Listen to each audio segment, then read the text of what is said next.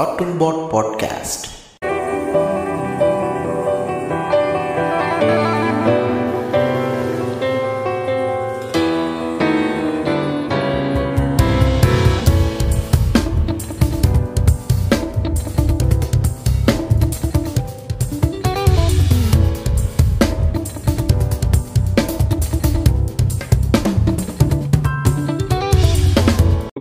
Ed another episode of cartoon pod podcast இது season two நான் உங்க உல்வரின் நம்ம கூட இணைஞ்சிருக்கிறது ஃப்ரெட் ஜோன்ஸ் வணக்கம் ஃப்ரெட் ஜோன்ஸ் வணக்கம் உள்வரின் ஓகே இந்த வாரம் டாபிக் என்னன்னு தெரியல உங்களுக்கு? இந்த வார டாபிக் முன்னாடி நம்ம நம்ம நம்ம தானாங்கிறத சோதிச்சு பார்க்க வேண்டிய நேரம் அது. ஏன்னா பாட்காஸ்ட் விட்டு ரெண்டு வாரம் கூட ஆகல அடுத்த பாட்காஸ்ட் போறோம். ஆமா. So, ம். இதுவே லேட்டு தான். நம்ம லாஸ்ட் வீக்கே பண்ண வேண்டியது ஒரு முக்கியமான வேலைனால அப்படியே தள்ளி தள்ளி போயிடுச்சு. டேரக்டா. நம்ம இதுக்குள்ள போயிருவோம். நம்ம இந்த வாரம் பத்தி பேச போற டாபிக் என்னன்னா சிஎஸ்கே பத்தி தான் பேச போறோம். சிஎஸ்கேனா என்ன ஸ்போர்ட்ஸ் பத்தி ஏதாவது பேச போறீங்களா? இல்ல இல்ல. எல்லாமே வேற சொன்னீங்களே இப்ப சிஎஸ்கேன்றீங்க அதான் நான் வந்துட்டு கேபிட்டல் சிஎஸ்கே பத்தி சொல்ல capital C small C capital SK பத்தி பேச வரேன். Means oh. இந்த கிரிஞ்ச் சிவகார்த்திகேயனை பத்தி தான் இந்த வாரம் பேச போறோம். ஓ சிஎஸ்கேல இந்த அர்த்தமும் இருக்குதா ஆமா. ஆக்சுவலி இந்த டேர்முக்கு சொந்தக்காரர் யாருன்னு பாத்தீங்கன்னா இந்த தமிழ் லைட்டுங்கிற யூடியூப் சேனல் தான். ஆக்சுவலி அவர் எலாபரேட்டா ஒரு ஒன் அண்ட் ஹாஃப் ஹவர்ஸ்க்கு ஒரு ரெண்டு வீடியோ போட்டிருப்பாரு சிஎஸ்கே பத்தி. பிரின்ஸ் படத்தோட பாதிப்புனால அவர் போட்டாரு. ஸோ. நம்ம வந்து பிரின்ஸ் படத்தோட பாதிப்புனால நம்ம பண்ணல. நமக்கு ஆரம்பத்துல இருந்தே சிஎஸ்கே மேல ஒரு வன்மம் இருக்கு. அந்த வன்மத்தெல்லாம் இப்ப கொட்ட போறோம். அதுக்காக தான் இப்ப இந்த பாட்காஸ்ட் பண்றோம். வன்மத்தை விட சிஎஸ்கே எப்படி ஊரை ஏமாத்துகிறார் அப்படிங்கிறது தான் வந்து இப்போ ஒரு முக்கியமான பிளாட்டா இருக்கும். நம்ம பேச போறதுல. அதேதான். ஏன்னா இந்த டான் படம் வந்துட்டு அப்புறம் பிரின்ஸ் படம் வந்துச்சு. இந்த ரெண்டு படத்தை அப்ப வந்து பாத்தீங்கன்னா டான் கூட ஓடிருச்சுன்னு சொல்றாங்க. ஓடிருச்சு. டான் படம் ஓடிச்சா? ஆமா அது ஓடிச்சு. நல்ல லாபம் தான் தயாரிப்பாளரே சொல்றாரு. பட் இது பாத்தீங்கன்னா இதுலயே சொல் டிஸ்ட்ரிபியூட்டர் உதயனா கூட சொன்னாரு. இந்த படம் ஓடிச்சு. ஆனா படம் நல்லா இல்லைன்ற மாதிரி தான் சொன்னாரு. பிரின்ஸ் படம் வந்து பாத்தீங்கன்னா ஓப்பனா பாத்தீங்கன்னா ரிவ்யூவே படமும் ஓடல. போட்ட எல்லா இடத்துலயுமே தூக்கிட்டாங்க. ஒரு மாதிரி போச்சு. இப்ப இது என்ன ஆச்சுன்னா அப்போ ஒரு மீம் ஒண்ணு ஃபேமஸா போச்சு. அதாவது சிவகார்த்திகேயன் சைக்கிள் எப்படி ஓடிக்கிட்டு இருக்கு? அப்படின்றதுக்கு ஒரு எக்ஸாம்பிள் ஒன்று சொன்னாங்க. ஆஹ் ம். மொத ஒரு ரெண்டு ஷோ அந்த ரெண்டு ஷோ வந்து பாத்தீங்கன்னா பார்த்துட்டு எல்லா ரிவ்யூவர்ஸும் ஆஹா ஓஹோ படம்னா இப்படி காமெடி அப்படி இருக்கு ஃபேமிலி ஆடியன்ஸ்க்கு இப்படி கவர் ஆகுது யங்ஸ்டர் இப்படி மோட்டிவேட் ஆகுது அப்படி இப்படின்னு எதோ சொல்லி சாங்ஸ் நல்லா இருக்கு அப்படி இப்படின்னு சொல்லி படம் அப்படியே. ஒரு ஃபர்ஸ்ட் ஒரு ஹாஃப் டே எஸ்கே படம் ரிலீஸ் ஆன அன்னைக்கெல்லாம் பாத்தீங்கன்னா டாக் ஆஃப் த டோன் அந்த படமா தான் இருக்கும் இத்தனைக்கும் சோலோ ரிலீஸ் தான். பண்ணுவாரு கிளாஸ்ல விட மாட்டாரு சோலோ. ரிலீஸ் தான் அப்ப பாத்தீங்கன்னா பார்த்துட்டு எல்லாரும் நல்லா இருக்கேன்னு சொல்லிட்டு புக் பண்ணிடுறது வா ஒரு வாரம் ஃபுல்லா தான் புக் பண்ணி வச்சிருவானுங்க இந்த. வாரம் இல்லைன்னா அடுத்து இந்த இந்த நாள் இன்னைக்கு இல்லைன்னா நாளைக்கு நாளைக்கு நாளைக்கு புக் பண்ணிடுறது. அதுக்கப்புறம் மூணாவது ஷோல இருந்து பாத்தீங்கன்னா டப்பா டான்ஸ் ஆடிடும். அப்ப உண்மை வந்துடும் இல்ல இது ஒன்றும் அவ்வளோ காமெடி கிடையாது அவ்வளோ சென்டிமெண்டான படம் இல்ல இது படமே இல்ல அப்படின்ட்டு வந்துருவானுங்க. ஏன் இப்படி ஒரு விஷயம் வருது அப்படின்னு பாத்தீங்கன்னா அவரோட கதைகள் வந்து பாத்தீங்கன்னா கதை கதாபாத்திரங்கள் தான் மாறுமே தவிர கதை ஒண்ணுதான் அவர் யூஸ் பண்ற டெம்ப்ளேட் ஒண்ணுதான். அந்த டெம்ப்ளேட் தான் இன்னைக்கு உடைக்க போறோம். Okay okay. முதல்ல வந்து சிஎஸ்கே பாத்தீங்கன்னா விஜய் டிவில இருந்த வரைக்கும் அவரோட காமெடி சென்ஸ் தான் அவரை வந்து காப்பாத்துச்சு. நம்ம எல்லாருக்குமே சிஎஸ்கே பிடிக்கும் ஆரம்பத்துல. எஸ்கேவா இருக்கும்போது. அதாவது அதுல காமெடி சென்ஸுங்கிறத நான் எப்படி பாக்குறேன்னா அந்த கவுண்டர் கொடுப்பாங்கல்ல. ம். கவுண்டர்ல சிவகார்த்திகேயன் ஓகே ம். அப்படின்னு இருந்தது. ஒரு விஜய் டிவி ப்ராடக்ட் ஆல்ரெடி ஒரு விஜய் டிவி ப்ராடக்ட் தான் சந்தானம். அவர் வந்து சினிஃபீல்ட்ல ஒரு நல்ல ஒரு காமெடியனா இருந்த போது இவரும் ம். சினிஃபீல்டுக்கு வந்து நல்லா இருக்குமே அப்படின்னு ஒரு தோணுச்சு. அதாவது ஆஸ் அ காமெடினா. அப்படிதான் வந்து பாத்தீங்கன்னா இதுல வந்தாரு. மூணு படத்துல வராரு. Actually அதுக்கு மூணு படத்துக்கு முன்னாடி வந்து மெரினால வராரு அவரு ஃபர்ஸ்ட் மெரினால வாய்ப்பு கிடைக்குது. மெரினா பாத்தீங்கன்னா சொல்ல முடியாது. அந்த படம் வந்து அந்த படம் வந்து பாத்தீங்கன்னா ஒரு குழந்தைகளுக்கான படம்னு அவங்க எடுத்தாங்க. பாண்டியராஜன் தான் எடுத்தாரு. அப்ப வந்து. பாத்தீங்கன்னா இவர் அதுல ஒரு கேரக்டர் பண்ணுவாரு. பண்ணிட்டு அந்த படம் வந்து பாத்தீங்கன்னா ஒரு சுமாரான படம் தான் அது. அப்பவே. கம்ப்ளைண்ட் இருந்தது. ஒழுங்கா வந்து இதுக்கு வர்றது கிடையாது. ம். ஷூட்டிங் வர்றது இல்ல ஷார்ட் வச்சாலும் வர்றது கிடையாது. ஓவியா கூட டைம் ஸ்பெண்ட் பண்றாரு. ரொம்ப நேரம் பேசிட்டு இருக்காருலாம் ஒரு பேச்சு இருந்தது. அந்த காலத்துல வந்த அந்த டைமிங்ல வந்து நியூஸ் பேப்பர்ஸ் எல்லாம் இது வந்துச்சு. கம்ப்ளைண்ட் பாடிராஜ் கொடுத்தாரு. அதுக்கப்புறம். பாத்தீங்கன்னா மூணு படத்துல பாத்தீங்கன்னா ஒரு காமெடி கேரக்டர் பண்ணியிருந்தாரு. இன்ஃபேக்ட் படம் ஒரு பெரிய ரீச் இருந்தது ஓப்பனிங் இருந்தது படத்துக்கு பட் சரியா ஓடல. இவரோட கேரக்டர் பட் நல்லா தான் இருக்கும். காமெடி எல்லாம் ஒர்க் அவுட் ஆயிருந்துச்சு அந்த படத்துல ஓரளவுக்கு. அதுக்கப்புறம் நிறைய படங்கள் நடிச்சாரு பட் அதெல்லாம் வரல. அதாவது ஏகல் நடிச்சாரு. ஒரு சின்ன சின்ன ரோல் ஒரு மாதிரி இருக்கும். அது என்னன்னு தெரியாது. அது சிவகார்த்திகேயன் சொல்றாங்க. அது என்னன்னு தெரியல. சிம்புவுடைய வேட்டை மன்னன் தான் நம்ம நெல்சன் டாக்டர் படம் எடுத்த நெல்சனுடைய முதல் படம். படமா வர வேண்டியது சிம்புவோட வேட்டை மன்னன் அதுல நடிச்சதா சொல்றாங்க. ஆனா அந்த படம் இப்ப பாதியிலே நின்றுச்சு. சரி சரி. அதுக்கப்புறம் பாத்தீங்கன்னா கேடி பிள்ளைக்கு விளையாடுறாங்கால ஒரு ரெண்டு ஹீரோல இவரு செகண்ட் ஹீரோவா பண்றாரு. விமல் தான் ஃபர்ஸ்ட் ஹீரோ அந்த படம் பாண்டியராஜ் படம். அப்பயும் இதே மாதிரிதான். நிறைய ஒரு ஒத்துழைப்பு இல்லை அப்படின்னு ஏற்பட்ட கம்ப்ளைண்ட் ஸோ பாண்டியராஜ்க்கு இருக்கும் ஒரு பஞ்சாயத்து ஆகுது அந்த படத்துல. அந்த படம் வந்து கடைசியில் அந்த படம் பாத்தீங்கன்னா ஒரு மொக்க படம். இல்ல சொல்ல அந்த ஒரு மொக்க படம் தான் அந்த படம். இவரோட எஸ்கேவோட காமெடி ஓரளவுக்கு தா ஒர்க் அவுட் ஆயிருக்கும். சில இடங்கள்ல ஒர்க் அவுட் ஆயிருக்காது ஓவர் டோஸ் ஆயிருக்கும். பட் கிளைமேக்ஸ்ல அப்பா சென்டிமெண்ட்னு சொல்லிட்டு போறாங்க. அப்படிதான் போச்சு. அதுக்கடுத்தா வந்து ஆஹ், நம்ம வந்து யானை தாண்டல்லே மண்ணவாரி கொட்டுற மாதிரி மிஸ்டர் டி நம்ம தடு செட்டப் பண்றாருன்னா மூணு படத்திலே வந்து கதையில ரொம்ப முன்னாடி போயிட்டீங்கன்னு நான் நினைக்கிறேன். ஏங்க? இந்த டெம்ப்ளேட் இன்னும் நம்ம ஆரம்பிக்கல. இப்ப டெம்ப்ளேட் ஆரம்பிச்ச கதை தான் சொல்றேன். சரி சரி சரி. அதான் மிஸ்டர் டி என்ன பண்றாரு? அவர் வந்து உண்டர்பார் ஸ்டுடியோஸ் ஆரம்பிச்சு அதுலதான் த்ரீ பண்ணாரு. அதுக்கப்புறம் என்ன பண்றாருன்னா மிஸ்டர் டிக்கு ஒரு கதை வருது. ஒரு. அத்லெட் கதை ஒன்னு வருது. ஒரு மேரத்தான் ஓடுற ஒரு கதை. அந்த கதையை வந்து மிஸ்டர் டி நல்லா இருக்குன்னு ஓகே பண்றாரு பட் அவர் நடிக்கல. நான் வந்து புதுசா ஒருத்தரை நடிக்க வைக்கிறேன் அப்படின்னு சொல்லி சிவகார்த்திகேயன் ஹீரோவா லீடா இன்ட்ரடியூஸ் பண்றாரு எதிர்நீச்சல் படத்துல. அந்த படத்தை பத்தி உங்களுக்கே தெரியும். பாட்டு வேற லெவல் ரீச் செம ஹிட் எல்லா பாட்டும். செம்ம ஹிட் ஸோ அதனால அந்த படத்துக்கு ஒரு பிக்கஸ்ட் ஒரு ஓப்பனிங் கிடைக்குது சிவகார்த்திகேயனுக்கு. அங்கதான் இவருடைய இது ஆரம்பிக்குது. டெம்ப்ளேட் ம். இதுக்கு முன்னாடி அந்த ரெண்டு படங்களே அது இருக்கும். ரெண்டு படங்களே என்ன பண்ணா லவ் பண்ண மாட்டார். ஸ்டாக் தான் பண்ணுவாரு. ஸ்டார்ட் பண்ணிட்டு இருப்பாரு. ஆமா. ஸ்டாக் பண்ணத இப்ப வந்து மெயின் ஸ்ட்ரீமா ஆரம்பிக்கிறாரு இதுல. ஒரு அப்படியே ஸ்டாக் பண்ண ஆரம்பிக்கிறாரு. ஸ்டாக்கிங்கே வந்து பாத்தீங்கன்னா லவ்வா மாறும். அதுக்கப்புறம் இடையில அந்த லவ்ல ஒரு பிரேக் வரும். அந்த பிரேக் அப்ப என்ன பண்ணுவாருன்னா அதான் ஓப்பனிங் அந்த லவ் ஸ்டாக் பண்ணும்போது ஒரு சாங்கு ம். அதுக்கப்புறம் என்ன ஆகும்னா அந்த ஸ்டாக் அப்படியே போனதுக்கு அப்புறம் இடையில ஒரு மோட்டிவேஷன் சாங் மாதிரி ஒன்று வரும். அதுக்கப்புறம் அந்த லவ் அப்படியே ஸ்டாக்கிங் லவ்வா மாறும்போது ஒரு இடத்துல சாங் அந்த லவ் வந்து ஒரு சின்ன ஒரு அதுல ஒரு பிரேக்கப் மாதிரி ஒன்று வரும். ஒரு. பிரச்சனை. அந்த இடத்துல என்ன பண்ணுவாருன்னா அந்த லவ்வரை அதாவது அந்த ஹீரோயினை திட்டி ஹீரோயினை மட்டும் இல்லாம பத்தொன்பதோ பொண்ணுங்களை திட்டி ஒரு சாங் ம். அப்படியே கிளைமேக்ஸ்ல சுபம் போட்டு முடிக்கிறது இதுதான் அவரோட டெம்ப்ளேட் அதாவது சிவகார்த்திகனுடைய மெயின் வேலையா எது இருந்திருக்குன்னு பாத்தீங்கன்னா ஸ்டாக்கிங் பண்றது. ஒன்லி ஸ்டாக்கிங் அது அந்த பொண்ணு பின்னாடியே சுத்திட்டு அந்த பொண்ணு பின்னாடியே போறது பொண்ணு பின்னாடியே வர்றது அவ எங்கேயா திரும்பி பாக்குறாளா காரி துப்புறாளான்னு பாத்துட்டு அவ திரும்ப நேரம் பாத்துட்டு ஹே செல்ஃபி அப்படிங்கிறது. அதேதான். இது கேட்டா இது வந்து சிவகார்த்திகேயன் வந்து லவ் கிங்கு என்னது காதல் இளவரசன் அப்படின்ற பட்டம்லாம் எடுத்துக்கிறது இவரு. அவரா வச்சுக்கிறது. இந்த மாதிரிதான். இந்த படம் ஆக்சுவலா ஸ்டாக்கிங் பண்றதெல்லாம் தானே. ஆமா அது அஃபென்ஸுங்க இவர் பண்றதா சில இடங்கள்லாம் பாத்தீங்கன்னா கிரைமே வரும். அதாவது இவர் அடுத்த படங்களான படம் இதுல பாத்தீங்கன்னா வருத்தப்படாத வாலிபர் சங்கம் பாத்தீங்கன்னா அண்டர் ஏஜ் பொண்ணை டா அடிச்சுக்கிட்டு இருக்காரு. ஆமா. ஸ்கூல் பொண்ணு தானே அந்த பொண்ணு ஹீரோயின் ஆமா ஆமா ஆமா. ஸ்ரீதிவ்யா ஸ்கூல் பொண்ணு தான். ஸ்கூல் பொண்ணு. அத லவ் பண்றது. அது ஆ. இவருடைய படத்துல நீங்க எல்லாத்தையும் கவனிச்சு பாத்தீங்கன்னா ஒரு காமனான விஷயம் ஒண்ணு இருக்கு. என்னது? அந்த இவரு இவரு வந்து ஸ்டாக்கிங் பண்ற பொண்ணுங்க வந்து உருப்படியா இங்க வேலைக்கு போயிட்டு இருப்பாங்க இல்ல ஏதோ படிச்சிட்டு இருப்பாங்க. சரிங்களா. இவரு வேலை வெட்டி எதுவும் இல்லாம அப்படியே சுத்தி இருந்துட்டு பஸ் ஸ்டாண்ட்ல நின்னுட்டு எங்கேயா பசங்க கூட சுத்தி இருந்துட்டு இப்படியே தான் இருப்பாரு. இவன் அதாவது அவனுக்குன்னு ஒரு தகுதியே இல்லாத ஆளு அத வந்து ஒரு பொண்ணு லவ் பண்ணுவா அப்படிங்கிற மாதிரி இவனுங்க இன்னும் போர்ட்ரேட் பண்ணி காட்டிட்டு இருக்கானுங்க. ஆமா அந்த பொண்ணு ஒரு லூசா வேற இருக்கும். ம் ஒன்னு அது லூசு தான். ஏன்னா இவன மாதிரி ஆளை தான் லவ் பண்ணுது. ஆ ஏன்னா அதான் சொன்னேனே ஒரு சொல்றேன் பாரு.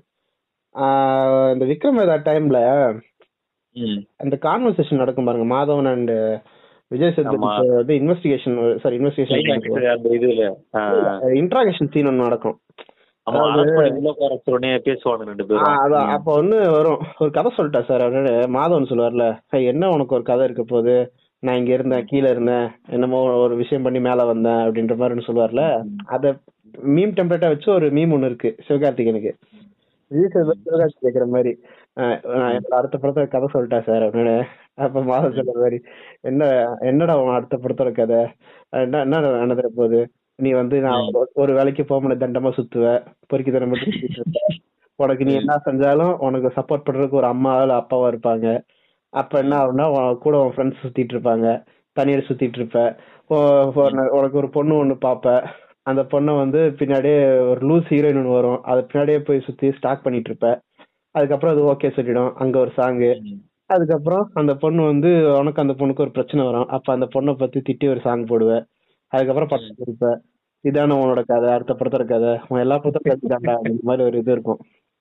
கிட்டத்தட்ட இந்த டெம்ப்ளேட்ல வந்த படங்கள்லாம் என்னங்க? என்னென்ன படம்னு? ஃபர்ஸ்ட்ல இருந்து வாங்க மெரினா. ஃபர்ஸ்ட்ல இருந்தாங்க மெர்னா. மணங்குத்தி பறவை. மனங்குத்தி பறவை. இது எதிர்நீச்சல். ஆ? எதிர்நீச்சல். எதிர்நீச்சல். கேடி தாங்க கேடி பிள்ளை கேடி கிளை ரங்கா. ஏடி ரங்கா கில்லாடி அதான் அந்த அந்த படமும் அதேதான். அந்த அது- பொண்ணு ஜெராஸ் கல்ல வேலை செய்யும். இவர் சும்மா சுத்தி திரிவாரு. ஆமா அப்படியே வாங்க. காக்கி சட்டை. காக்கி சட்டையில இவர் போலி அதாவது மத்ததெல்லாம் கூட பரவாயில்லைங்க. போலீஸ் யாராவது ஸ்டால்க் பண்ணி பாத்துக்கிறீங்களா? இவர் பண்ணுவாருங்க. ஆஹ் பண்ணி சுத்திட்டு இருக்கானா அதுக்கடுத்து இந்த மான் கராத்தே? மான் கராத்தே. இது தனியா அடிக்கலாம் மான் கராத்தே அவள் அப்புறம் இது இது ரஜினி முருகன். வருத்தமான வாலிபர் சங்கம் வந்து நினைக்கிறேன். ஆ அடுத்து வருத்தப்பட வாலிபர் சங்கம் அப்புறம் தான் மான் கராத்தே வருது. அதுக்கப்புறம் தான் காக்கி சட்டை. ரஜினி முருகன். ரஜினி முருகன். ஆஹ் ரெமோ. ஆ, ரெமோ. ரெமோக்கு அடுத்து இன்னொன்னு வந்தது டாக்டரா? வேலைக்காரன் வேலைக்காரன். ஆஹ் வேலைக்காரன் விளங்காத வேலைக்காரன். ஆமா வேலைக்காரன் மிஸ்டர் லோக்கல் ஆஹ் மிஸ்டர் லோக்கல் மிஸ்டர் லோக்கலுக்கு அப்புறம் டாக்டரா? டாக்டர். நம்ம வீட்டு பிள்ளை மிஸ்டர் லோக்கல் அப்புறம் நம்ம வீட்டு பிள்ளை. நம்ம வீட்டு பிள்ளை. ஆ. ஹீரோ. Hero Doctor. டாக்டர். இது இப்போ ஒண்ணு வந்தது நடித்து கலக்கிய டான் டான் அண்ட் பிரின்ஸ் டானுக்கு அப்புறம் பிரின்ஸ் அவ்வளவுதான். இந்த எல்லா படங்களும் டாக்டர் தவிர மிச்ச எல்லா படத்துலயும் ஒரு வேலை ஸ்டாக்கிங் தான். அது கரெக்ட் தான். டாக்டர் தவிர எல்லா படமும் அதாவது ஸ்டாக் தான் பண்ணுவாரு. இத ரெண்டா நம்ம பிரிச்சுக்கலாம். ஒண்ணு கிராமத்து கதை இன்னொரு. காவியம் சீமராஜா. சீமராஜா மெயினானது அதான். கிராமத்து கதை சிட்டி சைடு கதை. ரெண்டா பிரிச்சுக்கலாம். ரெண்டா பிரிச்சோம்னா கிராமத்து கதை யாரு காமெடின்னு பாத்தீங்கன்னா. ஆப்வியஸ்லி சூரி சிட்டிக்கு சிட்டிக்கு சதீஷ் கிராமத்து சைடு கதைன்னு வந்துச்சுன்னா அவருக்குன்னு ஒரு குடும்பம் இருக்கும். அவர் லவ் பண்ற பொண்ணு ஒரு ஸ்கூல்லயோ இல்ல ஏதோ இடத்துல வேலை செய்யும் இது வந்து ஆனா அவர் வெட்டியா சுத்தி திரிவாரு. ஆமா. இந்த சிட்டி சைடு வந்தா இதே கதை தான். ஒன்னு ஃப்ரெண்ட்ஸ் இருப்பாங்க. இல்ல சப்போர்ட் பண்ற யாராவது பேரண்ட்ஸ் இருப்பாங்க. அந்த பொண்ணு ஏதாவது வேலை செய்யும். இது வெட்டியா சுத்தி திரிவாரு. அது சரக்க போட்டு சுத்தி திரிவாரு. ஆமா. அது என்ன கிராமத்து கதைனா வந்து இவரு Imman music. Imman music. Imman music Ponram director அப்படி இல்லைன்னா இவரு பாண்டிராஜ். சிட்டி சைடுன்னு பாத்தீங்கன்னா அஹ், இவரு அனிருத் மியூசிக். ஏதோ ஒரு படங்களில் ஒரு டீஸ்பூன் ஆமா இப்படிதான் போயிட்டு இருக்கு வாழ்க்கை. அப்புறம் பாத்தீங்கன்னா அதான் இந்த மாதிரி ஆகுது. இப்ப அந்த படம் ஓடுச்சு எதிர்நீச்சல் ஓடிருச்சு. ஓடுன அடுத்து பாத்தீங்கன்னா வருத்தப்பட வாலிபர் சங்கம் ஓடிருச்சு. அதுல பாடகரார வராரு. ஓடிருச்சு. அடுத்து பாத்தீங்கன்னா இந்த படம். காக்கி சட்டை. ஆக்ஷன் ஹீரோ எடுக்கிறாரு. படம் எப்படி சொல்றது? செம்ம அடி வாங்குது.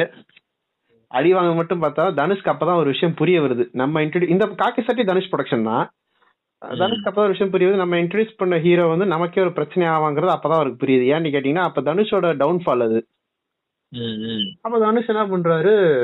அனிருத்த வச்சு மியூசிக் அனிருத் மியூசிக் அனௌன்ஸ் பண்ணி இந்த படம் விஐபி எடுக்கிறாரு எடுத்து முடிச்சிட்டாரு. காக்கி சட்டை ரெடி ஆயிட்டு இருக்கும் போதே ம். அப்ப விஐபி பாத்தீங்கன்னா படத்தை டிஸ்ட்ரிபியூட் பண்ணலாம்னு சொல்லிட்டு பார்த்தா எல்லாரும் என்னன்றாங்க நீங்க காக்கி சட்டை கொடுப்பீங்கன்னு சொல்லுங்க நாங்க விஐபி வாங்குறோம்னு ஒரு செக் வைக்கிறாங்க ம். என்ன இப்படி ஆயிடுச்சு அப்பதான் அதான் சோஹோ அப்படி போதா கதை அப்படின்ட்டு சரி தரேன் அப்படின்ட்டு காக்கி சட்டைய குடுக்கறேன்னு ஒத்துக்கிட்டு பண்றாரு விஐபி டூ வந்து வேற லெவலில் ஹிட் ஆகுது. ஹிட் ஆனதுக்கு அப்புறம் காக்கி சட்டை பெரிய லெவலில் ஒரு ஃபிளாப் ஆகுது. ஸோ எஸ்கே வந்து புரிஞ்சுக்கிறாரு. நம்ம வந்து ஆக்ஷன் வெறுமனே ஆக்ஷன் பண்ணா ஏன்னா காக்கி செட்ல வந்து எஸ்கே உடைய காமெடி ஃபேஸ் வந்து கொஞ்சம் குறைஞ்சிருக்கும். அதுல ஒண்ணுமே இருக்காது அந்த படத்துல. அதனால என்ன பண்றோம்னா நம்ம காமெடி தான் நம்மளோட கோல் அதுதான் ஒழுங்கா கரெக்டா பண்ணணும். அப்பதான் எல்லாமே சரி வரும்னு சொல்லிட்டு காமெடி கலந்து தான் இந்த படத்துக்கு போறாரு. மான் கராத்தே பண்றாரு ம் ம் மான் கராத்தேல என்னன்னா இதே தான் நம்ம சொன்ன டெம்ப்ளேட் கதைகள். அது என்ன பண்ணாருன்னா மொத்தமா என்ன பண்ணாரு? மான் கராத்தேல இருந்து இன்னொரு விஷயத்த பிடிக்கிறாரு. இது மட்டும் பத்தாது. நம்ம பெரிய ஹீரோங்கிறது எப்படி பண்ணலாம் ப்ரூவ் பண்ணலாம்னா நல்ல. கதையோ நல்ல ஏதோ தேவையில்ல. நம்ம படங்கள்ல பெரிய பெரிய டெக்னீஷியனும் பெரிய பெரிய ஆர்டிஸ்ட் நடிக்க வச்சிட்டோம் நம்ம பெரிய ஹீரோன்னு மக்கள் எல்லாம் ஏத்துக்குவாங்கன்னு ஒரு முடிவு பண்ணி இவரோட சம்பளம் அதிகமாலாம் கொடுத்து ஹன்சிகா புக் பண்றாரு. சரி சரி. பண்ணி புக் ஹன்சிகா பண்றாங்க. அப்புறம் பாத்தீங்கன்னா கேமராமேன்லாம் பெரிய பெரிய கேமராமேன் பெரிய பெரிய மியூசிக் டைரக்டர்ஸ் இப்படியே போறாரு. வாழ்க்கை அப்படிதான் ஓடுது. எடிட்டர் ரூ பண்ணி எல்லாம் பண்ணி நம்ப முடியாத இது. எப்படி இவரை யாருமே அந்த படத்துல வந்து நீ வேஸ்ட் நீ தம்மிலாம் சொல்லல. இவர் நடந்துக்கிறது வேஸ்டா தான் நடந்துகிட்டு இருப்பாரு. எந்த ஒரு இதுவுமே இல்லாம சும்மா சுத்திக்கிட்டு ஸ்டாக் பண்ணிக்கிட்டு சுத்திட்டு இருந்தவர். இடையில வந்து பாக்ஸர் அப்படின்னு சொல்லிட்டு ஒரு நாலு நாள் பாக்ஸிங் கிளாஸ் போன உடனே ஆஹ், எதிர்த்து நிக்கிற ஆப்போனண்ட் பாத்தீங்கன்னா அவனோட மொரட்டு பாக்ஸரே அவன் அடிச்சு பணமாக்குற அளவுக்கு அவனுக்கு வல்லமை கொண்ட ஒரு பாக்ஸரு எதிரில இருக்கிறவன் ஹெவி சாம்பியனு ஆமா. அவரே இவர் வந்து அடிக்கிறாருன்னா அப்ப ஸ்கிரிப்டோட வெயிட்ட பாருங்க ஆமா. இருக்குது. அடிச்சுட்டு அங்கேயே ஒரு டைலாக் வேற அஹ் எங்களுக்கெல்லாம் வந்து நாங்கெல்லாம் முன்னேறவே கூடாதா கோச் நாங்கெல்லாம் இப்படியே தான் இருக்கணுமா கோச்னா இவனுங்களும் லூசுத்தனமா கை தட்டிக்கிட்டு இருக்க வேண்டியது. ம், ம், ம். இப்படிதான் படம் ஓடுது அப்பதான் என்ன ஆகுதுன்னா இவருக்கு ஒரு விஷயம் ஒரு இவருக்குன்னு இல்ல அனிருத்துக்கு ஒரு பிரச்சனை ஒண்ணு வருது டியா. அனிருத் நம்ம எஸ்கேவா அப்படிங்கும்போது அனிருத் என்ன பண்றாரு ஐ சூஸ் எஸ்கே அப்படின்ட்டு போறாரு. டி வந்து அனிருத்தை கழட்டி விட்டு ஷான் ரோடன் அப்படி இப்படின்னு டிராவல் பண்றாரு ஷான் ரோடன் ஏஆர் ரஹ்மான் டிராவல் பண்றாரு நம்ம. எஸ்கே வந்து சிட்டி ப்ராஜெக்ட்னாலே அனிருத்தை விடாம பிடிச்சிக்கிறது. அந்த ஆங்கிள் போறாரு போன்னு அடுத்து பாத்தீங்கன்னா எந்த படம்? மான்கராத்து ஓடிருச்சுன்னு சொல்றாங்க பட் அந்த படம் பெருசாலாம் ஓடல. அது கடன்ல தான் சிக்கினாரு அதுல. நான் கராத்தே ஓடிச்சா அவரு காட்டினாருங்க. ஏன்னா அவர் தான் ப்ரொடியூசர் அவர் அந்த ஆர்டி ராஜா மூலமா படத்தை ப்ரொடியூஸ் பண்ண டுவெண்ட்டி ஃபோர் எம் ஸ்டுடியோஸ் மூலமா. இவரோட பினாமி ப்ரொடியூசர் தான் அது. கடன்ல சிக்கினாரு.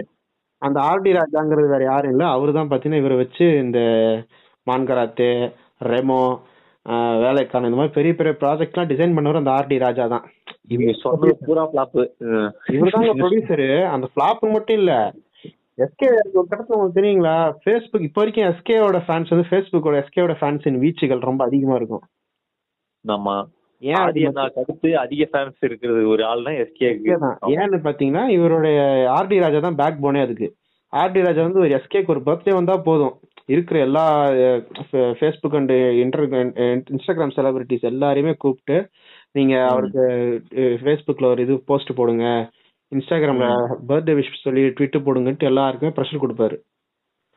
இவர் வந்து வேற லெவல்ல ப்ரோமோட் பண்ண ஆரம்பிச்சார் ஆர்டி ராஜா. கடைசியில. அது இவருக்கு பேக் ஃபேரா முடிஞ்சு பெரிய கடனாளியானார் சிவகார்த்திகேயன். எதனால அப்படின்னா மான் கராத்தே. அடுத்து. பாத்தீங்கன்னா இந்த படம் வருது. ரஜினி முருகன் ஓரளவுக்கு வருது. ரஜினி முருகன் நல்லாவே போகுது. பொன்ராம வச்சு செகண்ட் அட்டம்ப்டா பண்றாங்க ரஜினி முருகன் சொல்லும் போதுதான் எனக்கு ஒரு ஞாபகம் வருது. என்னது? ரஜினி முருகன் சினிமேட்டிக் யூனிவர்ஸ் அப்படின்னு ஒண்ணு இருக்குதாமே. ரஜினி முருகன் இல்லைங்க பொன்ராம் சினிமாட்டிக் ஏங்க இந்த Sorry. ரஜினி முருகன். உருவான கதையா ஒரு வித்தியாசமான கதைங்க. டைரக்டர் ராஜேஷ் இருக்கார்ல அவரோட ஓகே ஓகே இருக்கு பாருங்க. ஒரு கலர் கண்ணாடி. நம்ம உதயனாவோட முதல் படம். அதோட கிளைமேக்ஸ்ல ஆர்யா வருவார் தெரியுங்களா? ஆமா. அது ஆர்யாவோட கேரக்டர் நேம் தான் ரஜினி முருகன் அது வந்து அப்போ நம்ம டைரக்டர் ராஜேஷ் கிட்ட அசிஸ்டண்டா இருந்தவர் தான் நம்ம பொன்ராமு ம் ம். அசிஸ்டண்டா அசோசியேட்டாவும் இருந்தாரு. அப்ப என்ன ஆச்சுன்னா அப்ப பொன்ராம் வந்து மறுபடியும் வந்து ஆல்ரெடி பொன்ராம் ஒரு மொக்க படம் ஒன்று பண்ணாரு. யாரை வச்சுன்னா அந்த ஒரு டான்ஸ் மாஸ்டர் வச்சு திருத்தம்னு ஒரு படம் பண்ணாரு. அதெல்லாம் டைம் இருந்தா தேடி பாருங்க அது ஒரு மொக்க சப்ஜெக்ட் அதுக்கப்புறம் பாத்தீங்கன்னா அவர் இந்த மாதிரி வேற படங்களுக்கு போக ஆரம்பிச்சிட்டாரு. இந்த மாதிரி ஒர்க் பண்ண ஆரம்பிச்சாரு. ராஜேஷ் கிட்ட ஒர்க் பண்ண ஆரம்பிச்சாரு. அதுக்கப்புறம். எஸ்கே கிட்ட ஒரு கால் ஷீட் வாங்கி பொன்ராம் வந்து வருத்தப்படாத வாரிப சங்கம் பண்ணும்போது டைரக்ட் பண்ணது அவரு. பட் அந்த கதையை கதைக்கு டைலாக்ஸ் ரைட்டர் யாருன்னு பாத்தீங்கன்னா நம்ம ராஜேஷ் தான் பண்ணாரு. ஸோ அது அப்போ வந்து ராஜேஷ் கூட ஒரு பயணிக்கும் பயணிக்கும் போது அந்த ரஜினி முருகன்ற டைட்டில் இவருக்கு ஒரு ஈர்ப்பு இருந்ததுனால தான் அதே வச்சு ஒரு படமா பண்ணா என்ன அப்படின்னு சொல்லிட்டு ரஜினி முருகன் பண்றாரு. சரி சரி. பண்றாம ரஜினி முருகன்ல தான் முத்தாய்ப்பா என்ன பண்றாருன்னா கடைசியா அந்த கிளைமேக்ஸ்ல வந்து வருத்தப்படாத வாலிபர் சங்க தலைவர் போஸ் பாண்டி வந்து கேமியா கொடுக்கறதா படத்தை முடிச்சிருப்பாரு. அப்ப நீங்க வந்து. எனக்கு ஒன்னே ஒண்ணு மட்டும் இதுல இருந்து தெளிவா தெரியுது. அப்போ லோகேஷ் கனகராஜ் வந்து இவரை பார்த்து காப்பி அடிச்சிருக்காரு அப்படிதானே? அதாவது இவருக்கே அதுக்கு அப்ப தெரியாத யூனிவர்ஸ் சினிமாட்டிக் யூனிவர்ஸ் எல்லாம் அதுக்கு என்னன்னு கூட தெரியாது. இப்ப லோகேஷ் சினிமாட்டிக் யூனிவர்ஸ் அனௌன்ஸ் பண்ண போய் தான் இப்ப இவரு யோசிக்கிறாரு. நம்ம ஏன் பண்ணக்கூடாது? ஏன்னா பொன்ராமோட கதை முடிஞ்சு பொன்ராம் கதை சொல்ற கான்செப்ட் எல்லாம் முடிஞ்சு. அதுக்கான தற்போதைய சான்று தான் வந்து இப்ப ஓடிக்கி ஓடிக்கிட்டுல தேட்டர் விட்டு விரட்டப்பட்ட டிஎஸ்பி. படம்லாம் வந்து மயிறு மாதிரி இருந்ததுனால தான் முடிஞ்சு போச்சு. சரி இது வேலைக்கு ஆகாது. ஹிட் கொடுத்த அந்த ஒரு இதை வச்சு இப்ப எப்படி நம்ம லாரன்ஸ் நான் வந்து படம் பண்ணிட்டே இருப்பாரு. படம் எல்லாம் மண்ணை கவுங்கும்போது என்ன பண்ணுவாரு? டக்குன்னு பாத்தீங்கன்னா காஞ்சனா சீரிஸ் தொட்டுருவாரு. ஆக்ஷனா தொட்டுருவாரு. அது ஃபேமிலி ஆடியன்ஸ்ன்றாங்க ஆமா. அது எப்படி அந்த மாதிரி போக வச்சோ அந்த மாதிரி இனிமேல் நம்ம படம் ஒழுங்கா ஓடலன்னா நம்ம இந்த இந்த ஆங்கிள பிடிப்போம்னு சொல்லிட்டு பொன்ராம் ஐடியா பண்ணது அந்த பொன்ராம் சினிமாட்டிக் நியூஸ் பட் அதை பத்தி பேசல. அது வரும்போது அடிப்பான் படிப்போம் இப்ப இந்த ரஜினி முருகன் ஓடிடுச்சு நல்லா. ஓடனோடனே அடுத்த படம் வந்து பாத்தீங்கன்னா சிவகார்த்தி என்ன பண்ற ஓன் ப்ரொடக்ஷன் அதான் டுவெண்ட்டி ஃபோர் எம் ஸ்டுடியோஸ் இந்த ஆர்டி ராஜா மூலமா. அடுத்து அனௌன்ஸ் பண்ண படம் தான் தி கிரேட் ரெமோ சூப்பர் ம். கமல்ஹாசன் மட்டும்தான் லேடி கெட்ட போடுவாரா? நாங்க என்ன சொம்பையா அப்படின்ட்டு அவங்க ஆரம்பிச்ச அந்த படம் தான். அது லேடி கெட்டப் மாதிரியா இருந்தது? அப்படின்னு அவர் சொல்றாரு. நமக்கு தெரியும். ஆனா அந்த ஹீரோயின் லூஸ்க்கு தெரியல அது லேடி இல்ல அப்படின்னு. அது வந்து ஆம்பளையும் இல்ல பொம்பளையும் இல்லைங்க. அந்த மாதிரி இருந்துச்சு அவனை பாக்குறதுக்கு இதுல. அந்த மாதிரி. இதை நம்ம சொன்ன உடனே உடனே கடிக்க வந்துருவாங்க. நம்ம எல்ஜிபி எப்படி சொல்றது? எஸ்கே ஃபேன்ஸை பத்திலாம் கவலைப்பட்டோன்னு வச்சுங்க உலகத்துல ஒன்னும் உருப்படாது. எஸ்கே ஃபேன்ஸ் எல்லாருமே ஸ்கூல்ல படிச்சுக்கிட்டு இருக்காங்க. இல்ல ஃபேக் ஐடியா இருப்பானுங்க. அவனுங்களை பொறுத்த வரைக்கும் ரஜினிகாந்தே பாத்தீங்கன்னா வருங்கால எஸ்கேன்ற சொல்லிக்கிட்டு இருக்கானுங்க. அவனுக்குலாம் வந்து பேச முடியாது. வருங்கால எஸ்கே ஹாப்பி பர்த்டே அதான் அந்த குரூப் அவனுங்க. அவனுங்களை விட்டுவிட்டு அடுத்த கதை இப்ப ரெமோ பாத்தீங்கன்னு வச்சுங்களேன் அதே கீர்த்தி சுரேஷ் ஹீரோயினா போட்டு பிசி ஸ்ரீராம கே சினிமாட்டோகிராஃபரா போட்டு ஒரு வேற லெவல்ல ஒரு படம் பண்றாரு. படம் பாத்தீங்கன்னா படத்துல வந்து மூணு கெட்ட மூணு நாலு கெட்டப்பு. ம். அதாவது லேடி நர்ஸ் கிளைமேக்ஸ்ல வர தாத்தா கெட்டப்பு. தாடி வச்ச எஸ்கே தாடி இல்லாத எஸ்கே புதுசா இருக்குல்ல? ஆமா. நாலு கெட்டப்லாம் போட்டு படம் ஒரு குப்பை கதை அதே டெம்ப்ளேட் கதை.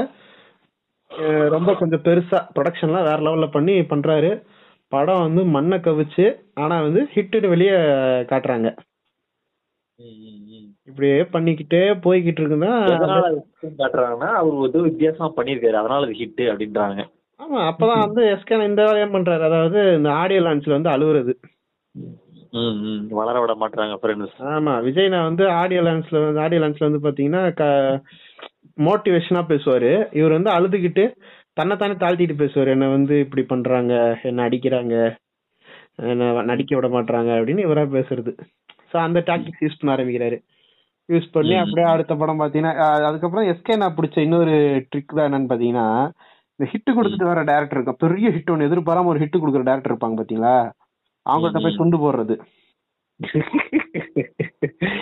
அண்ணே அடுத்து அடுத்து நானே என்ன நோட் பண்ணிக்க அஹ், அப்படி போட்ட துண்டுகள்ல வந்ததுதான் என்னென்ன அப்படின்னு பாத்தீங்கன்னா இது இது. துண்டு போட ஆரம்பிச்சது எப்பன்னு பாத்தீங்கன்னா வேலைக்காரன்ல இருந்து போட்டாரு. அதுக்கு முன்னாடி பாத்தீங்கன்னா என்னென்ன படம்? அவுட்டு இந்த படம். இது முடிஞ்சுங்களா வேலைக்காரன்ல போய் துண்டு போடுறாரு. ரெமோ அவுட்டு கதை முடிஞ்சுச்சு. ரெமோக்கு அப்புறம். பாத்தீங்கன்னா என்ன படம் பண்றாரு? ரெமோக்கு அப்புறம் தான் வேலைக்காரனா? ரெமோக்கு அப்புறம் இது வந்ததா? ரஜினி முருகன் வந்ததா? முன்னாடி வந்ததா? முன்னாடி வந்துச்சு. ரஜினிமுனுக்கு அப்புறம் தான் ரெமோ. ஓகே. அப்படியே போகுது. அப்பதான் என்ன பண்றாரு வேலைக்காரன் அதாவது இந்த படம் மோகன் ராஜா வந்து தனி ஒரு ஹிட் கொடுத்த உடனே அங்க போய் ஒரு துண்டு. மோகன் ராஜா அடுத்து யார் டைரக்ட் பண்ண போறாரு விஜய் வச்சு பண்றாரா அஜித் வச்சு பண்றாரா அப்படிங்கும்போது இல்ல I will go with SK அப்படின்னு அவர் ஒரு அனௌன்ஸ் பண்றாரு. ஏன்னா எஸ்கே போய் துண்டு போட்டாரு. சரி. அதே மாதிரி பாத்தீங்கன்னா இவரு இரும்பு திரை ஹிட் ஆன உடனே பி எஸ் மித்ரன் கிட்ட ஒரு துண்டு. அதான் ஹீரோ. கோலபாம் கோகில ஹிட் ஆன உடனே போட்ட துண்டு தான். துண்டு. நெல்சன் போட்ட துண்டு தான் டாக்டர். அப்புறம் வந்து பாத்தீங்கன்னா இந்த படம் கார்த்தி வச்சு ஒரு படம் பண்ணாங்க என்ன படங்க இது? பாண்டியராஜ் பண்ணாரு அவர் கிராமத்து விவசாயி வச்சு இல்ல இல்ல விவசாயி கார்த்தி விவசாயியா வச்சு மில்க் பண்ணிக்கிட்டு இருப்பாரு கடைக்குட்டி சிங்கம். கடைக்குட்டி சிங்க ஹிட் ஆனோடனே பகையெல்லாம் மறந்து பாண்டியராஜ்க்கு இருக்கு பிரச்சனை. அது எல்லாத்தையும் சால்வ் பண்ணி பாண்டியராஜ் கிட்டே ஒரு துண்டு. அதுதான் வந்து பாத்தீங்கன்னா நம்ம வீட்டு பிள்ளை. சரி சரி சரி. அதுக்கடுத்து வந்து டிஃப்ரெண்டா நான் ஒண்ணு பண்றேன். நான் வந்து புதுசா ஒண்ணு பண்றேன் அப்படின்னு சொல்லிட்டு போட்ட துண்டு தான் வந்து பாத்தீங்கன்னா அதாவது பண்றதுக்கு முன்னாடியே போட்ட துண்டு வந்து சிபி சக்கரவர்த்தி. அதுதான் டானு. நான் ஃப்ரெஷ்ஷா நான் பண்றேன் அப்படின்ட்டு. அதுக்கடுத்து பாத்தீங்கன்னா இது இன்டர்நெட் நாளை நல்ல ஹிட் இன்டர்நெட் நல்லா ஹிட் கொடுத்ததுக்கு அப்புறம் ரவிக்குமார்ட்ட போட்ட துண்டு தான் இப்ப வரப்போற அயலானு அயலான் இன்னும் வரலையா? இந்த ரெண்டு சரி. வருஷம் வந்துரும். அதுக்கடுத்து இவர்கிட்ட தெலுங்கு டேரக்டர் போட்ட துண்டு பிரின்ஸா இதுதான். ஆமா தெலுங்கு டேரக்டர் அதாவது ஜதிரத்னு ஒரு பெரிய ஹிட் கொடுத்த டேரக்டர் கிட்ட போட்ட துண்டு தான் வந்து இது பிரின்ஸ் பிரின்ஸ் வந்து அவர் போட்ட துண்டு மட்டும் இல்ல. துண்டு வந்து தயாரிப்பாளருக்கு போட்டாரு. அது வேற விஷயம். தெலுங்குல இவரோட மார்க்கெட்டை பெருசா தன்னை வந்து அடுத்த விஜய்னு அவரு அடுத்த விஜய் ரேஞ்சு அடுத்த ரஜினி ரேஞ்சுக்கு இவர் பார்க்க ஆரம்பிச்சாரு எஸ்கே. நம்ம நம்ம மார்க்கெட் வந்து தமிழ்ல மட்டுமே நம்ம மார்க்கெட் இருந்து பிரயோஜனம் இல்ல. நம்ம வந்து. ஒரு பேன் இந்தியா ஸ்டார் ஆகணும்னு அவர் ஆசைப்பட்டு கை வச்ச இடம் தான் தெலுங்கு இண்டஸ்ட்ரிக்கு போகணும்னு சொல்லிட்டு தான் அந்த டேரக்டர் போட்ட துண்டு. ஏங்க இவன் இவன் துண்டு போட்ட எல்லா இவ அதாவது இவர் துண்டு போடுறதுக்கு முன்னாடி வரலும் எல்லாருமே ஓரளவுக்கு நல்ல படங்கள் கொடுத்துட்டு தெரியுற மாதிரி தான் இருந்திருக்காங்க. ஆமா. இவர் துண்டு போட்ட பிறகு யாரு என்ன ஆனாங்கன்னு இப்போ வரலும் தெரியல. இவர் துண்டு போட்டு ஹிட்டான ஒரே படம் எடுத்தது நம்ம வீட்டு பிள்ளை மட்டும்தான். நம்ம வீட்டு பிள்ளையும் கூட கதை நீங்க பாத்தீங்கன்னு வைங்களேன். கிழக்கு சீமையில கதை தான். அந்த கதையை விடுங்க இவர் பாரதி- பாரதிராஜா பேசி அந்த படத்துல ஏன் பாரதிராஜா நடிச்சாரு? கடைசியா தான் எனக்கு புரிஞ்சது அது அது மீம் டெம்ப்ளேட் தெரியுங்களா? வச்சுக்கிட்டு இருக்கீங்க? இல்ல மீன் டெம்ப்ளேட்டே வந்துச்சு. நம்ம எப்படி பாரதிய படத்தை தூக்க போறோம். அவரை தூக்கி அவரா வந்து நம்ம நாளை பின்ன கேஸ் போட்டு அவரு கேஸ் பாரதி ராஜன் ஃபியூரிஸ் ஆனாலுங்க கோவக்காரரு. ம், ம். ஃபியூரிஸா வந்து இறங்கி நம்மள அட்டாக் பண்ற கூடாதுன்னு உஷாராய் தான் அவனுக்கு என்ன பண்ணானுங்க? அவரே நடிக்க வச்சிட்டாங்க ஒரு கேரக்டர்ல இப்படி ஒரு மீம் ஒன்று வந்துச்சு அப்ப. அப்ப அதுக்கப்புறம் இவன் துண்டு இன்னும் முடியலங்க இன்னும் இருக்கு. அடுத்த மண்டேலா பட டேரக்டருக்கு போட்ட துண்டு தான் மாவீரனு ஓகேவா அதுக்கடுத்து கண்ணும் கண்ணும் கொள்ளை எடுத்தால் ஹிட் ஆனதுக்கு அப்புறம் போட்ட துண்டு ஒண்ணு இருக்கு அது இன்னும் ஆரம்பிக்கல. ஏங்க அவர் ஏதோ அதுக்கு முன்னாடியே வருங்கால சிவகார்த்திகேயன் துண்டு போட்டதா கேள்விப்பட்டிருங்க அவர் அதான் இது இந்த- இப்ப இந்த துண்டு போடுற கான்செப்ட் முதல்ல தமிழ்நாட்டுல கண்டுபிடிச்சிட்டாருன்னா நம்ம வருங்கால எஸ்கே ரஜினிகாந்த் தான். தலைவர் தான் போட்டாரு. தலைவர் இப்ப என்ன பண்ணிட்டாருன்னா எஸ்கே கிட்டு கொடுத்தவங்கிட்ட இப்ப துண்டு போட்டுக்கிட்டு இருக்காரு. சிபி சக்கரவர்த்தியில போட்ட துண்டு தான் அடுத்து வரப்போகுது. டாக்டருக்கு போட்ட துண்டு தான் டாக்டருக்கு போட்ட துண்டு தான் இப்ப இது ஜெயிலரா வந்துகிட்டு இருக்கு. அந்த ஸ்பைடர்மேன் டெம்ப்ளேட் ஒன்று தெரியுமா. ரெண்டு ரெண்டு ஸ்பைடர்மேன் ஒரே நேரத்துல மீட் பண்ணுவாங்க. ஆமா மூணு ambulance கிட்ட மூணு ஸ்பைடர்மேன் ஒரே இடத்துல இப்படி கை நீட்டி இது பண்ணிப்பாங்க. அது அதே அதே மாதிரி எஸ்கி அந்த பக்கம் நிக்க அந்த பக்கம் பார்த்தா தலைவர் நிக்க. ரெண்டு பேரும் என்ன இது ரெண்டு பேர் முகத்துலயும் எஸ்கே மாஸ்க் இருக்கு. அது ரெண்டு பேர் முகத்துல இருக்குது. எஸ்கே மாஸ்க் இல்ல ஜோக்கர் மாஸ்க் ஜோக்கர் தலைவரே மாஸ்க் விடுங்க. தலையில ஏதோ விங்கு இருக்கு பாருங்க அப்படின்னு. அதான். எஸ்கே நான் வந்து பாத்தீங்கன்னா அவர் இது வரைக்கும் அதான் இப்ப அதுக்கு அடுத்து பண்ண படங்கள்லாம் பாருங்க. திருப்பி மறுபடியும் பாத்தீங்கன்னா மிஸ்டர் லோக்கல் பண்றாரு ராஜேஷ் கிட்ட போய். அது பெரிய ஃபிளாப் நயன்தாரா ஹீரோயினா போட் பண்றாரு வேலைக்காரன் பண்றாரு. ராஜேஷ் ராஜேஷ் அடையாளம் எல்லாமே போயிட்டாரு. ஆமா. மோகன் ராஜா கூட அடுத்த படம் பண்ண பண்ண படம் தான் வேலைக்காரன் அது ஃபிளாப்பு அதுக்கடுத்து பாத்தீங்கன்னா சீமராஜா பண்றாரு மகா மட்டமான ம், சீமராஜா ஓன் ப்ரொடக்ஷன். சீமராஜாவுக்கு ஒரு முட்டு கொடுத்தாங்க ஞாபகம் இருக்கா? என்னவா அதாவது பல விதத்துல வந்து முட்டு கொடுத்தாங்க. அதாவது இவர் என்ன என்னன்னா விவசாயிகள் படுற கஷ்டம் விவசாய நிலத்தை வந்து ரியல் எஸ்டேட் போட்டு வைக்கிறாங்கல்ல அத வந்து இவர் வந்து விழிப்புணர்வு கொடுக்கறாரு. அப்படிங்கிற பக்கம் ஒரு முட்டு. இன்னொரு பக்கம் என்ன முட்டுனா இதுல வரலாற்று சிறப்பு மிக்க விஷயம் எல்லாம் நடந்திருக்குன்னு சொல்லி அந்த ராஜா கட்டப்ல வருவாங்கல்ல? ம், ஆமா. பிரின்ஸ் சிவகார்த்தனிஸ் பேக் வித் என்னது? அது இன்னும் சொல்லுவாங்களே பழ- பழங்கால கதைக்கு ஏதோ சொல்லுவாங்களே. இந்த ராஜாலாம் நடிக்கிறது. ஏன்சியன்ட் ஸ்கிரிப்ட் ஏன்சியன்ட் ஸ்கிரிப்டா ஏண்டா? என்ன அதுல என்ன இருக்கு? ஏன்சியன்ட் ஸ்கிரிப்ட்னு ஒரு ஒரு முட்டு முட்டுனாங்க. அது வந்து பார்த்து தனக்கு ஏற்பட்ட அரிப்பை அடக்குனதுக்காக பண்ண விஷயம் அது அது எப்படி பிரதிபலிக்கிறாங்க பாருங்க. சிவகார்த்தினால இப்படி நடிக்க முடியும்? அப்படியும் ஒரே நேரத்துல நடிக்க முடியும். அதுதான் நடிக்க முடியுமாங்கிறத இப்ப கேள்வி. எனக்கு அதான் கேள்வி. சிவகார்த்திகனால நடிக்க முடியுமாடா? அப்படி நடிக்க முடியும் இப்படி நடிக்க முடியும்னுகிட்டு இல்ல இது எங்க போய் முடியுது? இந்த மாதிரியே வரிசையா போய்கிட்டு டாக்டர் டாக்டர் பாத்தீங்கன்னா படம் ஹிட்டு ஆனா டாக்டர் மேல எனக்கு பெரிய பஞ்சாயத்து இருக்குங்க. அதாவது ஒரு சீரியஸான ஒரு கதை சொல்ல வேண்டிய டைம் அது. அதாவது நீங்க சைல்ட் டிராபிகிங்ன்ற தொடரதே ஒரு பெரிய விஷயம். சைல்ட் டிராபிகிங்ன்றது ஒரு சீரியஸான மேட்ரு நான் போய் அதுல டார்க்கா டார்க் ஹியூமர் பண்றேன்னு அந்த கிறுக்கன் நெல்சன் போய் பண்ண போய் இந்த ஆளும் போய் நின்னுக்கிட்டு முகத்துல எக்ஸ்பிரஷனே எல்லாம் நின்னுகிட்டு இருக்கான். என்ன கதை இது? அங்க போய் நான் சைல்டு டிராஃபிக் வச்சு நீங்க என்ன அப்படி காமெடி பண்ண வேண்டியது உங்களுக்கு தேவை இருக்கு? ஏ அந்த காமெடின்னு நீங்க சொல்றது எதுன்னு பாத்தீங்கன்னா யோகி பாபு வரும்போது சில இடத்துல எனக்கு காமெடியா இருக்கிற மாதிரி தியேட்டர் மொமெண்ட் தியேட்டர்ல வந்தா மேஜிக்கல் மொமெண்ட்டுமாங்க தியேட்டர்ல மட்டும் தான் ஒர்க் அவுட் ஆச்சு. நெட்ஃபிளிக்ஸ்ல படம் ரீ ரிலீஸ் ஆச்சு நெட்ஃபிளிக்ஸ் ரிலீஸ் ஆச்சுல. அந்த படம் டான் எல்லாமே தியேட்டர்ல பார்த்து என்ஜாய் பண்ணாங்க. வெளியே வந்து பார்த்துட்டு எல்லாம் காரி துப்ப ஆரம்பிச்சாங்க இந்த படம் எப்படி நல்லா ஓடுச்சுன்னு கேட்க ஆரம்பிச்சிட்டானுங்க. இந்த ரேஞ்சில தான் வந்து எஸ்கே வாழ்க்கை இருக்கு. டாக்டர்ல ஒரு பஞ்சாயத்து இருக்க மாதிரி டான்ல எனக்கு ஒரு பெரிய பஞ்சாயத்து இருக்குது. இத வந்து டான் படத்தை பார்த்துட்டு இங்க இருக்கிற ஒரு மிகப்பெரிய அரசியல்வாதி என்ன ஒரு உருட்டு உருட்டுனாருன்னா ஆ, இது வந்து அனைத்து இளைஞர்களும் பார்க்க வேண்டிய படம். தகப்பனின் பெருமையை உணர்த்திய படம். வாழ்த்துக்கள் சிவகார்த்தியன் நடிகர் சிவகார்த்தியனுக்கு அப்படின்னு ஒரு உருட்டு உருட்டுனாங்க. சரிங்களா? ஆனா வழக்கம் போல நம்ம எஸ்கே அண்ணா அதுலயும் ஸ்டாக்கிங் எல்லாம் பண்றாரு. ஆனா ஸ்கூல்ல இருந்து பண்ண ஆரம்பிக்கிறார். ஸ்கூலு காலேஜ் எல்லா இடத்துலயும் ஸ்டாக்கிங் பண்ணிட்டு திரிகிறாரு. ம், சரிங்களா இன்னொரு பக்கம் அப்பாவை ஏமாத்திட்டு திருட்டு வேலை பார்த்துட்டு இருக்காரு. அவங்க அப்பனை எதிர்த்து கேள்வி கேட்டோன்னா அவங்க அப்பா தூ செத்து போயிடுறாரு. அதுல அவங்க அப்பனே ஒரு டுபா எப்படி சொல்றது ஒரு ஒரு நம்பிக்கை இல்லாத ஆள் மாதிரி தான் சித்தரிச்சு காட்டியிருப்பாங்க. உண்மையை சொன்னா அதுதான். டாக்ஸிக் டேட் டாக்ஸிக் டேடா இருந்திருக்கான். இத வந்து ஒரு முட்டு முட்டிருக்காங்கன்னா இவங்களாம் என்ன சொல்றது சொல்லுங்க அதாங்க இவங்க பஞ்சாயத்து. இவனுக்கு எப்படின்னா எஸ்கே எனக்கு ஒரு விஷயம் நல்லா புரியும். இவர் வந்து காமெடி காமெடி ஒர்க் அவுட் ஆனாலும் சென்டிமெண்ட். இப்படி பூந்துடுறது.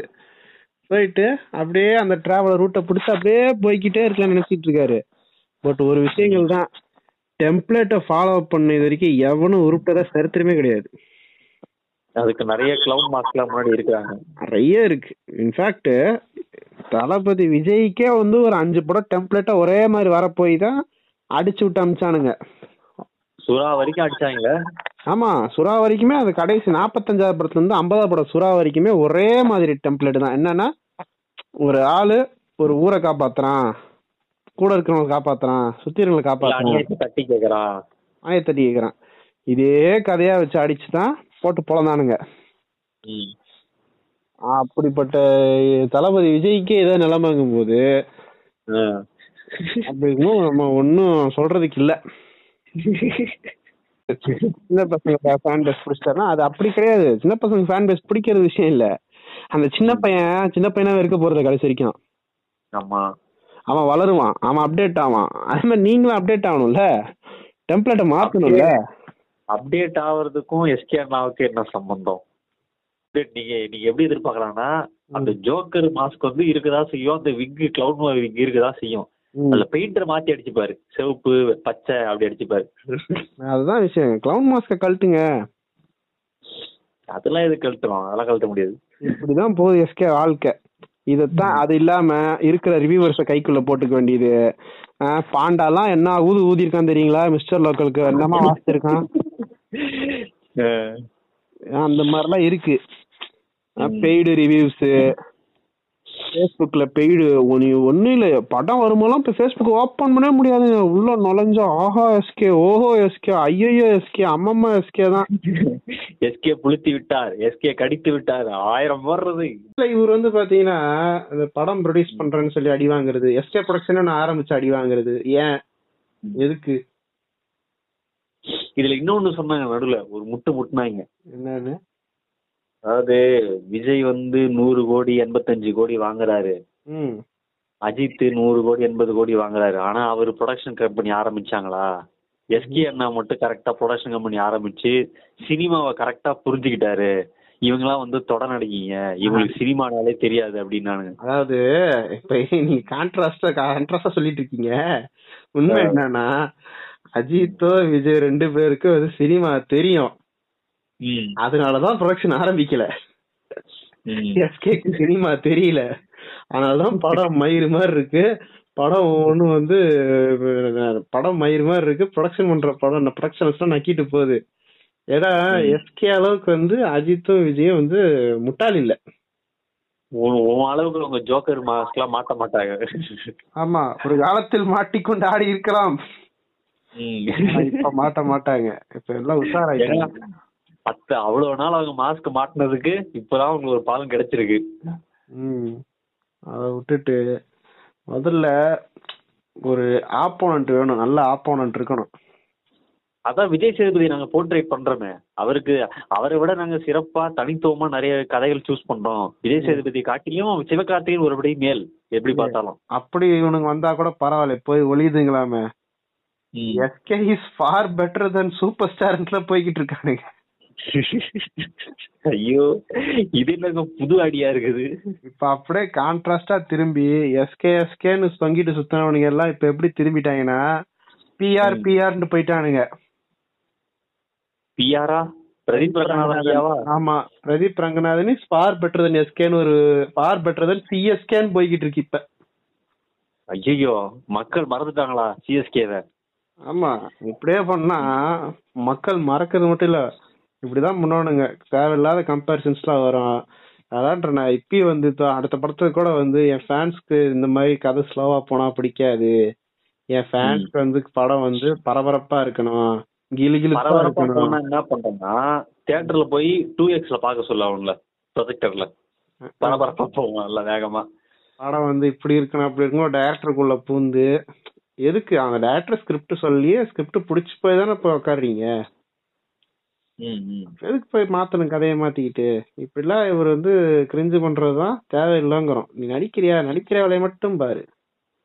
இவன் கிரிஞ்சு முத்தி போய் சிவாஜி எல்லாம் ப்ராஜெக்ட்ல சேர்த்திருக்கானா பாருங்க இல்ல இது மீறி கேட்டா லிரிக்ஸ்ல போய் பதில் புலம்ப வேண்டியது.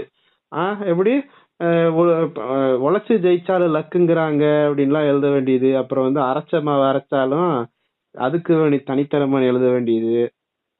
அது ஒண்ணும் இல்ல அருண் விஜயே ஒரு ட்விட் போட்டார்ல. அதுக்கு பதிலடி கொடுக்கறதா லிரிக்ஸ் அது பதிலடி தான் அவரு இதுல வைப்பாருல. இதுல என்னது? மிஸ்டர் லோக்கல்ல வச்சாரு. அப்புறம் வந்து இது வேற. இந்த இந்த விக்னேஷ் சிவன் பைத்தியகார பையன் வேற ரெமோல ஒரு லிரிக்ஸ் எழுதியிருக்காங்க. தமிழ்நாட்டின் ஷாருக் கான் எல்லாம் எழுதி வச்சிருக்கான். யார எழுதுனவன்? விக்னேஷ் சிவன் தான். இந்த பாட்டு ரெமோல வரும்ல ஒரு சாங் அவ இவர் அ- இவர் அதாவது- அவர்தான் lyrics. இந்த சிவகார்த்திகேயனுக்கு அதாவது டேரக்டர்ஸ்க்கு எப்படி சிவகார்த்திகேயனோ. அது மாதிரி நடிகர்களுக்கு விக்னேஷ் சிவன் அப்படிதான் இருக்கு. ஏன்னா இப்ப அடுத்து அவர் அழிச்சு விடுற போ பேர் எதுன்னு பாத்தீங்கன்னா அஜித் குமார். ஏற்கனவே அவனுக்கு பயத்துல உட்காந்துருக்காங்க இப்ப நடுவுல அழிச்சு விட்ட பேர் வந்து விஜய் சேதுபதி. விஜய் சேதுபதி நடிச்சாலே உருப்பட மாட்டேங்குது யாருன்னு தெரியல. ஹீரோவா நடிக்கிறது பூரா நாசமா போயிட்டு இருக்கு. இந்த காத்துவாங்க ரெண்டு காதல் அவன் தானே எடுத்தான் விக்னேஷ் தானே எடுத்தான். அதான் டிஎஸ்பி வந்தப்ப கூட மீம் போட்டாங்க. ஏண்டா படத்துல விஜய் சேதுபதி இருக்கா கூட்ட கூட்டமா வரீங்க. ஆனா விஜய் சேதுபதி படம் தேட்டர் பக்கம் ஒருத்த வர மாட்டீங்க. இன்னும் இல்லைங்க விஜய் சேதுபதியாவது சொன்ன மாதிரி ஏதாவது ஒரு படம் கிளிக் ஆகுது. இதெல்லாம் மயிர் மாதிரி தானே இருக்கு.